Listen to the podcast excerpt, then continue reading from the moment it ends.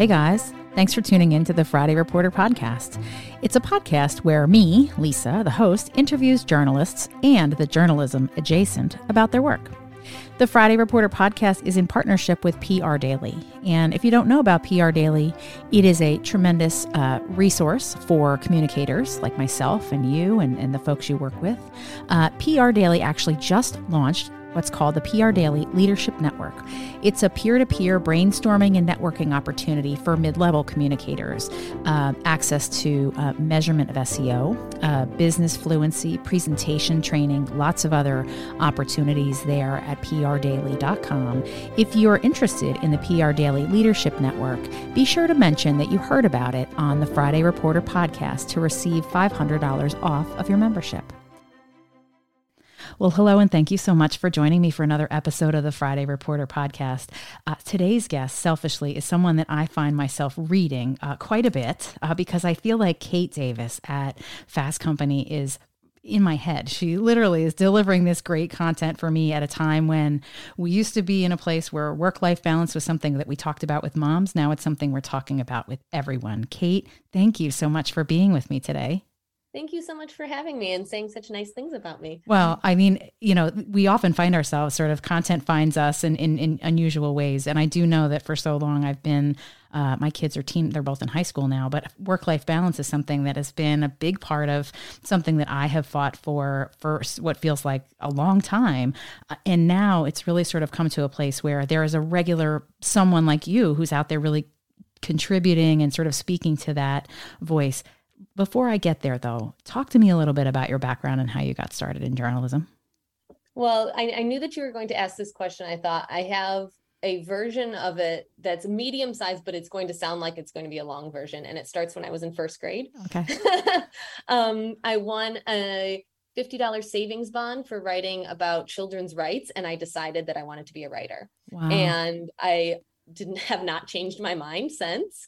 Um, I channeled that into journalism starting in high school. I was a columnist for my high school paper, and then I was a journalism major in college, and I was a columnist for my um, college newspaper. Mm-hmm. I did uh, newspaper internships. I, I had an alternative uh, alt weekly in Detroit, and I copy edited for a, an evening newspaper in Michigan as well. I'm from Michigan. Mm-hmm. Um, and then after a short stint in London, I moved to New York because that's what you do as a journalist, right? Right. And um, worked in corporate communications for a short time. Did not love it. Okay. Um, it's a totally different world. It's like very it there's yeah. you, there is no interest in your opinion. You're writing for someone else.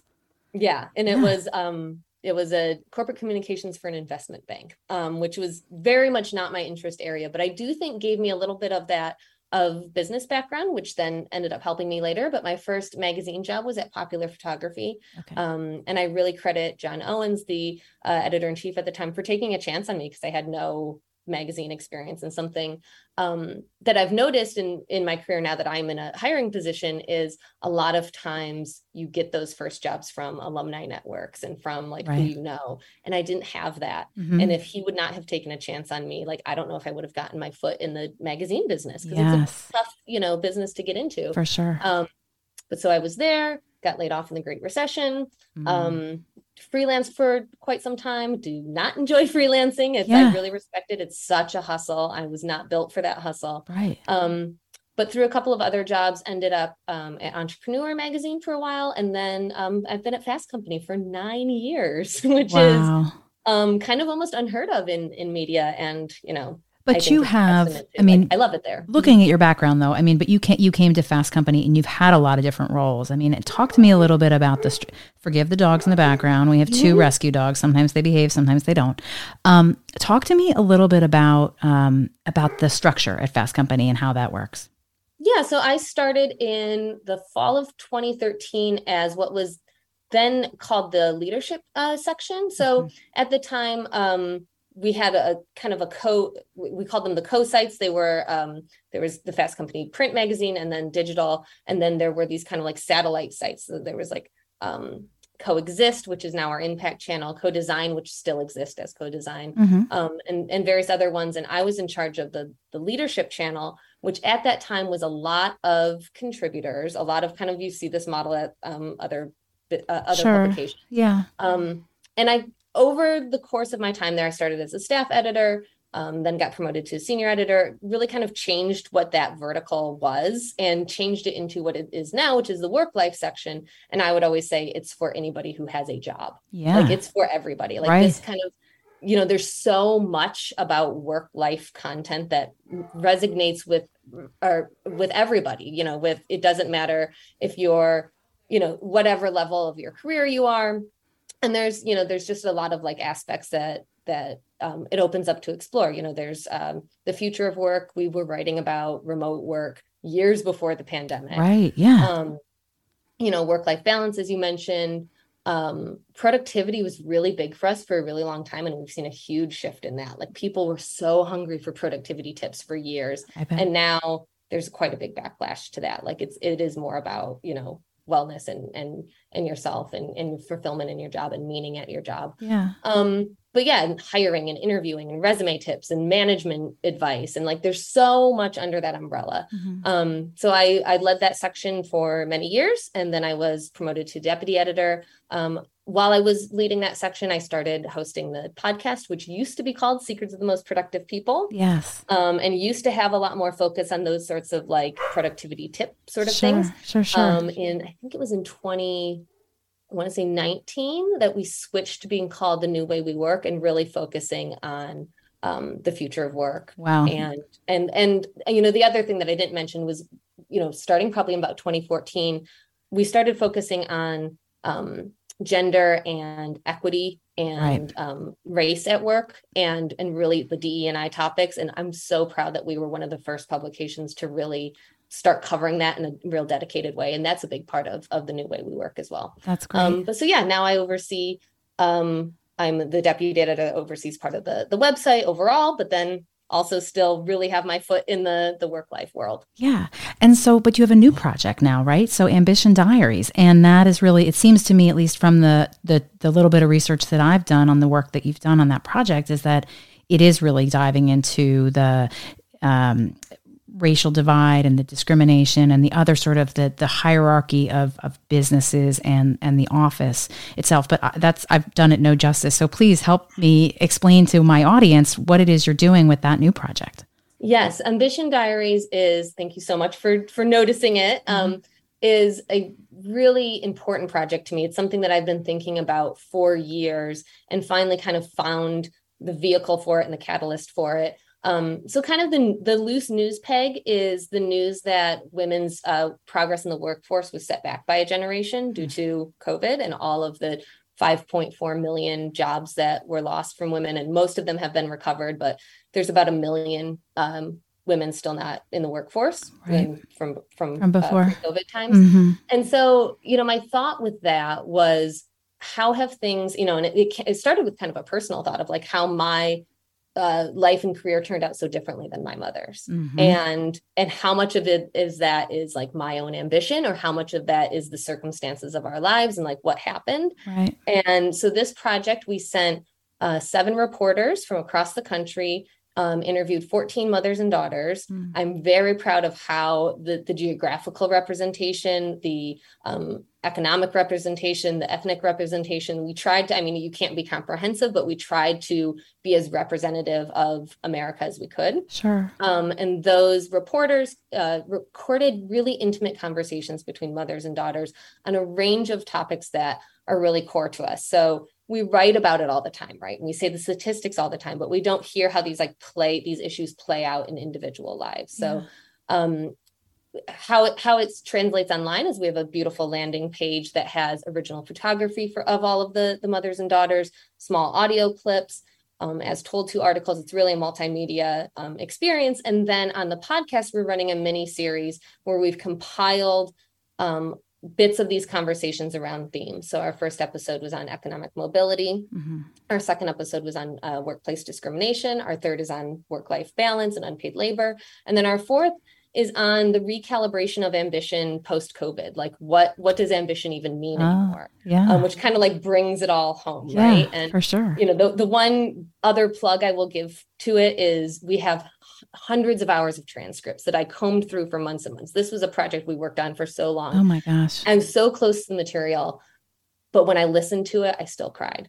Like, wow. it's just some of these conversations are just so powerful and eye opening. And I really hope that, you know, working mothers who listen to it feel seen you know mm. and heard yeah. and i hope that that other people non-working mothers who listen to it like have their their eyes open to these issues that like have a personal you know touch to them now that aren't just like the statistic of 5.4 million women like it actually right. means something. Right. Well i mean i have so much respect for that too because i think that so much of you know that work even the work in my own little small podcast is it really does take a lot of time to, to cultivate and think about how that all comes together. I, I admire it so much. Um, are you do you have a team? Do you have people that you work with? Are you doing this work on your own? Like how does that look? It's just lisa. So i mean this is my this is the whole production company. Um, so that's why i'm always curious like because it is it's so impressive the work that you've done there. And even in the podcast you know previous. Talk to me a little bit about how that works. Obviously, you're doing a lot of the work, but you, I would hope, have some help. no, yes, it is. I, believe me, I, I give you a lot of credit because I do not understand the technical aspect of it, and uh-huh. thankfully, I don't have to. Yeah. Um, yeah, so we started podcasting at at Fast Company a little bit as like a side hustle. Yeah. Um, you know, a couple of us kind of started it. There was a um, you know some people who had some knowledge on like how it worked and like we were kind of scrappily doing it for a little while mm-hmm. um and then and i might get the year wrong but i believe it was around 2018 2019 that we got kind of more serious about it we brought in um podcasting under the um, Mansueto Ventures like entertainment. So video and podcasting are all, you know, like shared with our sister publication Inc.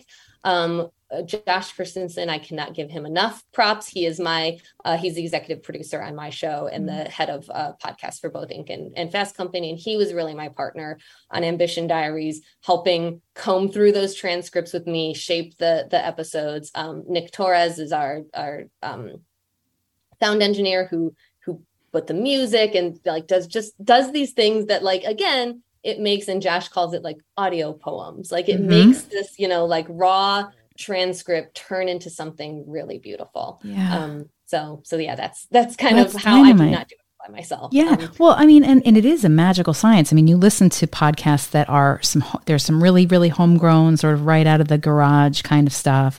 And then there's some super beautifully produced. I mean, it's just like everything else, right? I mean, there's reality TV versus really thoughtful scripted television, mm-hmm. right? Um, so, but I'm always curious when I talk to a fellow podcaster about how it is your team works and how you do what you do. So, Ambition Diaries is four uh, it's a mini series, so four episodes within the yeah, it's a mini series within the new way we work. It's 4 mm-hmm. episodes um, every Monday in October. So um, two have come out and two more are coming out. Yeah, and then we'll and then we'll pick back up with our regular season with the regular programming. Um, okay, so Fast Company has really done something interesting that I'm seeing in more and more journalism, and that is that right at the top of your story, it'll let me know that it's a three minute read, or you know how much time I'm dedicating to to what I'm I'm consuming. Uh, but the stories are thoughtful. They don't take three minutes to write. So, talk to me a little bit about your journalism process. When you're writing something, when are you taking pitches? Do you hear, uh, like, how does that process work for you? Tell me a little bit about that so I can understand better.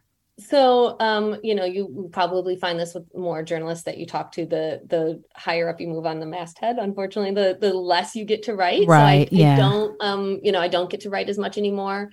Um, you know, I, I, edit more and, and manage more and do the podcast more. But um, sure. no, our writers really, you know, there's no easy answer to like where we get ideas from. Like some are certainly pitches. I think all of our writers encourage pitches. Mm-hmm. Um, and the more you write about a beat, right, the more you start to get connected to the right people in the beat. For sure. But it's also just kind of meeting and looking for the right people. I will say that I have actually gotten um, I've solicited op-eds, like really, really smart op-eds from a tweet. Like I have huh. seen somebody saying something smart on Twitter and like could, you know, looked them up and like looked up more about what they've said and done and like, hmm, we could turn this into an article and DM'd the person and said, like, do you want, I'll work with you to expand this thought that you had into That's cool. Op-ed. That's um, cool. I like, and, and it strikes me in the conversations I have, the one thing I hear the most is that journalists are, I mean, they, their email boxes are just full of pitches. And it's really, even the good ones sometimes get lost because the volume is just unmanageable. Yes. yes. And that's so interesting that you're taking that you're turning this process on its head and looking for maybe, oh, that's actually quite interesting. Maybe we could think about a way to turn that into some great content. By the way, if somebody's not pitching you to, they probably don't have as much of a agenda, if you will. Mm-hmm. Um, they mm-hmm. probably have some more original thought and maybe some personal connection to whatever it is they're tweeting about because it's only 140 characters. So yeah. that's super interesting too. Yeah, there's and there's also, you know, for me, you know, I built up a lot of our um, expert contributors. So like um, uh, professors and and academics and experts and mm-hmm. in different fields and once you kind of have that rolodex then you when a topic comes up it's like oh who would be good to talk about this? Like who can talk about this with authority? And then you kind of have your person to go to so you get start with your idea and you like know which and it works the same with freelance writers or whatever. It's like oh this person is good on this topic. And sure. let's like talk to them and see what their their thoughts on this topic are and where the story is. Sure. Um, and so much of what you do is digital and available online. Um, there is still a, a, a paper there's a magazine that still comes out yep, for a fast yep. company too right? Um, yes. how much of how, what is that? How long in advance is the magazine? Because I'm always curious. Because every magazine has a different sort of like, you know, everything has to be in by April in order to see an August edition. Or tell me a little bit about that process too. Like, what makes it to the magazine? There's so much other great online content. Um, you're part of the edit- editorial team. Like, how do you how do you put that together? How does that happen?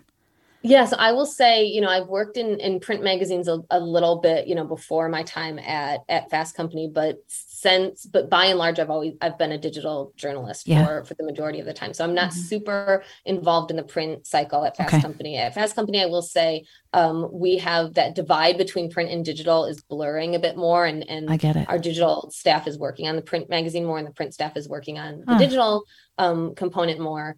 Um, digital is where most of our readers are come to us you know sure. like a lot of people enjoy the, the physical product still but yeah um, you know they'll, they'll come to we, we reach so many more people online right uh-huh. um but yeah the the print process it does it is kind of weird um for an, an outsider like we are thinking of the summer issue in the winter yeah, you know we yeah. are we are planning like there's there's it's just so different we can't be quite as timely and reactive um th- there's there's room for for big features but there's also like space constraints that you don't have online. Right. Um, yeah. Yeah. Oh, that's, I mean, it's, and it's interesting to me because it is so different because people will go to the magazine for the, the, the pieces that they haven't seen online right they're looking for something new and fresh so a lot of times the the sharp content that's coming out online is not necessarily what you'll find in the print version i know for sure um, okay so all this is super interesting to me. I just I love it all so much. What uh, what's next? So I mean, you're an innovator, right? I mean, it strikes me that you're coming up with new and fresh and cool ideas. Can you preview for us anything? What's in the horizon? Um, well, I can preview a little bit of what we are going to talk about on the new way we work after Ambition Diaries okay. is done. I can yeah. give you a, a little preview of, of, of, what's coming up for the rest of the season. Sure. Um, we are going to talk about uh, a possible looming recession and what that means um, for your job and if there's such a thing as a recession proof job. Mm-hmm. Uh, we are going to talk about kind of how to think in long term and like a short term uh, world. We are going to uh, talk about the science of miscommunication. Uh, mm-hmm. years ago, I did a uh, March Madness style bracket with about business uh, jargon, which ah. was so fun to do. And so we're going to kind of tackle uh, business jargon and mis- miscommunication okay. um, a bit in the in the future. Oh well, um, like I said, I, I reached out because you're doing all this cool content. I want to hear about all of it, um, and I love that so much. So you're in New York. Uh, and you're doing your work in New York, is that right? Well, I am not actually. Oh, okay. Um, I I personally relocated uh, during the pandemic, and I live in uh, Michigan again. So, okay, um, awesome. But yeah, our, our offices are uh, are in New York, and a majority of our staff is is still in New York. okay, so I was going to ask that because I, as much as I knew you were at one point in New York, so well, congratulations yeah. on the move. Um, how much of your work is in person and how much of your work is online? I mean, everybody's life has sort of shifted. Like, what does your day to day look like? I mean, obviously you're remote for the most part, yeah. but what about your team? Like, tell me a little bit about what that looks like. Yeah. So we, um, you know, like most other um, c- uh, computer based yeah, jobs went, sure. went remote in March 2020. And we, as an office, have just started, I think, um, few weeks ago just started going back on in a hybrid schedule so mm-hmm. uh, new york based staff is there two days a week mm-hmm. um, but we actually do have you know other people like myself relocated during the pandemic we always have had west coast um, staff we have you know bay area staff sure. so I mean, this is a total estimate, but you know, probably 30%, 20% of the edit staff is fully remote.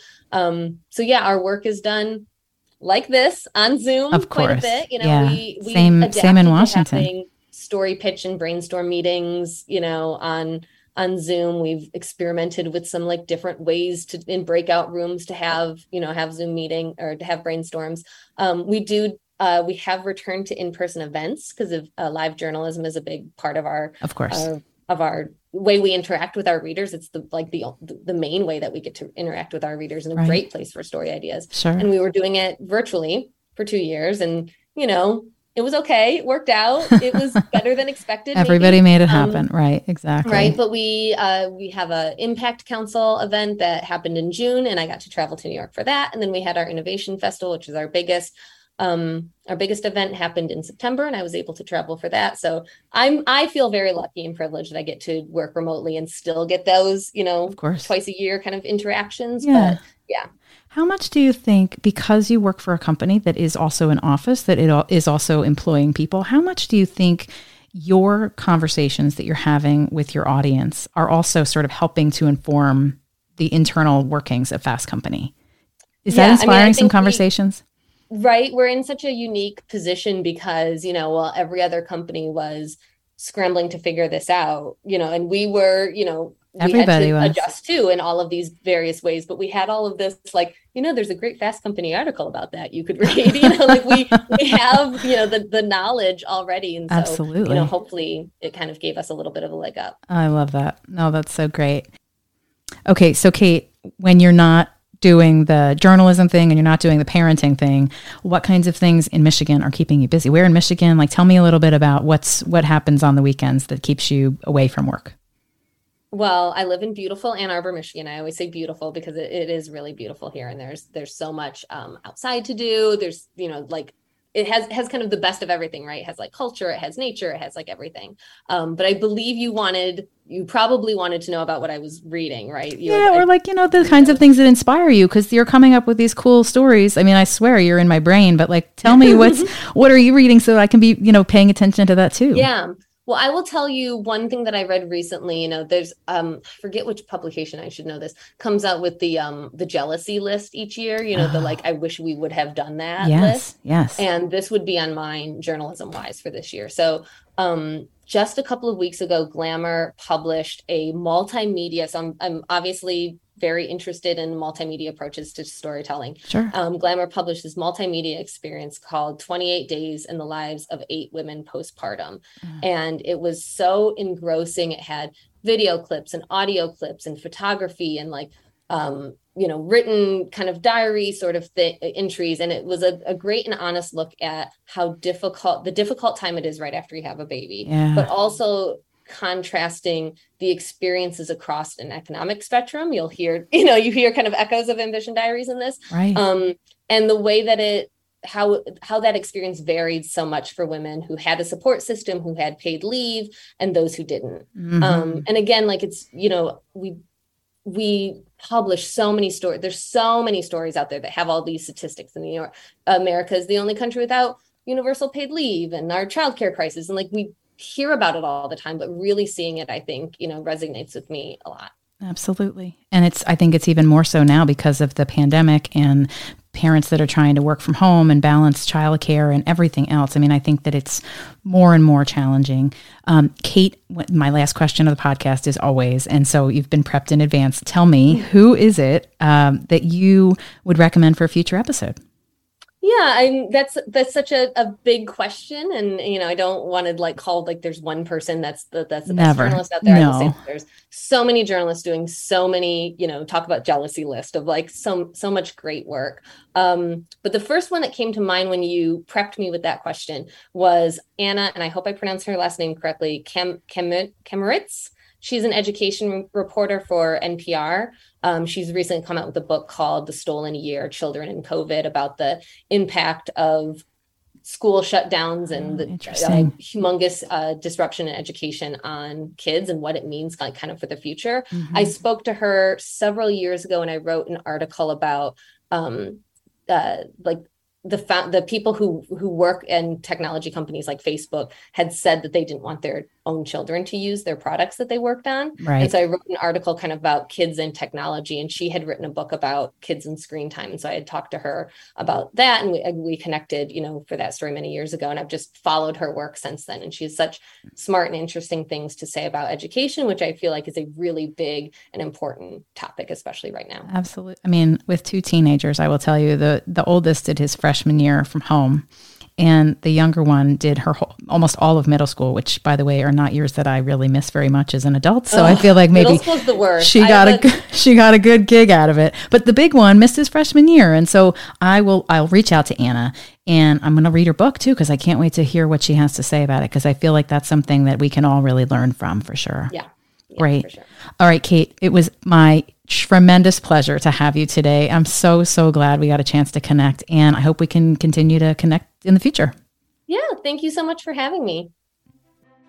And that's today's Friday Reporter podcast, a podcast in partnership with PR Daily, a tremendous and helpful guide for all things public relations. Find us there on their website and join us again for another episode soon. Thanks so much.